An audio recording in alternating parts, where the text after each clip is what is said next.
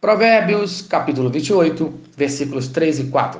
A conduta do homem sábio e a conduta do homem tolo, parte 2. O sábio ensina que muitas vezes o oprimido torna-se opressor. Em terceiro lugar, o homem perverso oprime os pobres, o homem justo cuida dos pobres.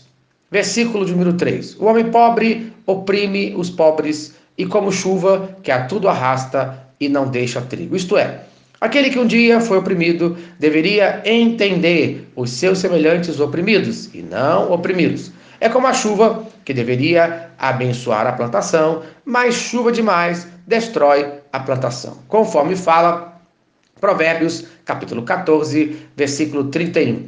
Oprimir o pobre é ultrajar o seu Criador, mas tratar com bondade o necessitado é honrar a Deus. Isto é, só um homem tolo pode maltratar, oprimir o pobre. O homem justo mostra bondade para com o necessitado.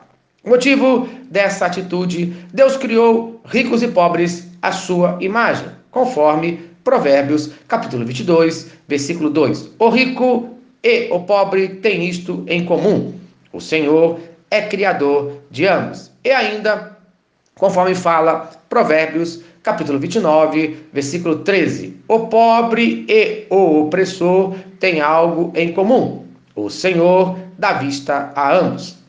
Quando honramos a Deus, mostrando bondade para o necessitado, cumprimos a sua vontade, conforme Provérbios, capítulo 19, versículo 17.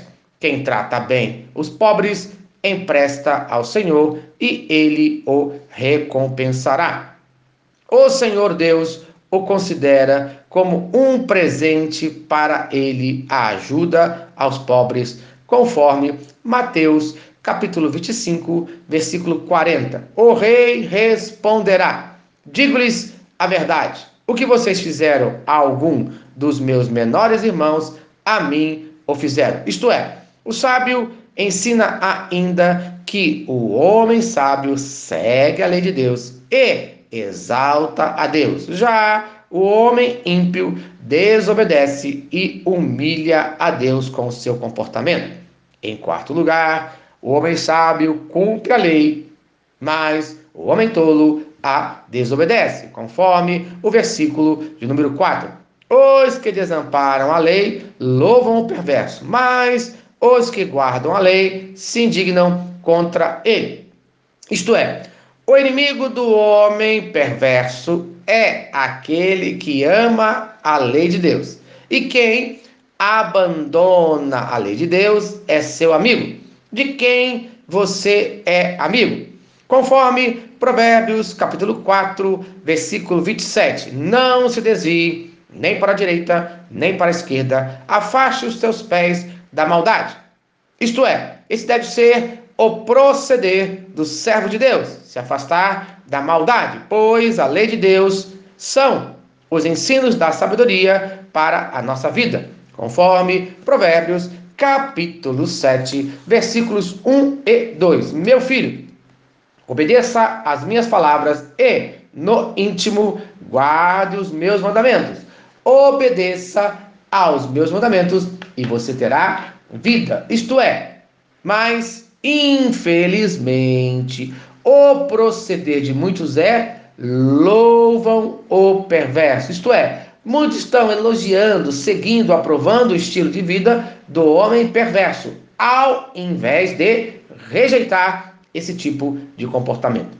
Consequência desse tipo de comportamento reprovável, conforme Provérbios, capítulo 28, versículo 7, mas o companheiro de libertinos envergonha o seu pai, isto é, traz vergonha para a sua família. E ainda, conforme Provérbios, capítulo 28, versículo 9: O que desvia os ouvidos de ouvir a lei, até a sua oração é abominável. Isto é, Deus não ouve as orações do homem perverso. Mas o proceder do servo de Deus é: se indignam contra ele. Isto é, o servo de Deus luta contra o homem perverso.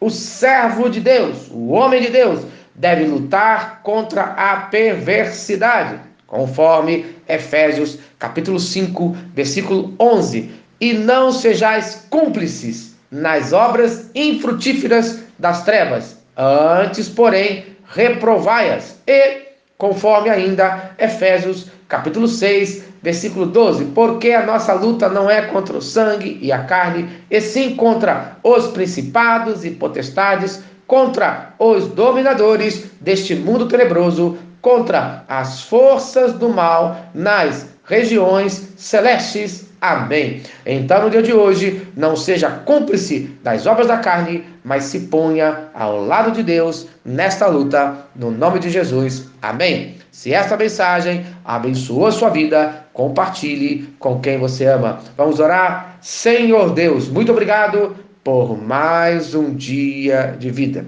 Afaste-me do comportamento do homem perverso de oprimir ao pobre, mas ajuda-me a ajudar o necessitado no nome de Jesus. Amém. Eu sou o pastor Eloy, sou pastor da Primeira Igreja Batista em São Miguel Paulista, localizada na rua Arlindo Colasso, número 85, no centro de São Miguel Paulista, São Paulo. E lembre-se, Deus no controle sempre.